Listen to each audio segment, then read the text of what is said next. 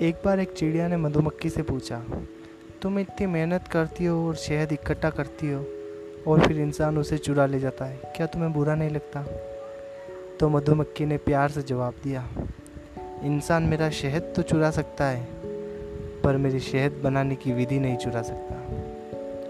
इस छोटे से प्रसंग से हमें यह सीखने को मिलता है कि चाहे कोई भी हमारी क्रिएशन चुरा ले, पर वो हमारा टैलेंट कभी नहीं चुरा सकता। हमारा टैलेंट हमारा अपना है।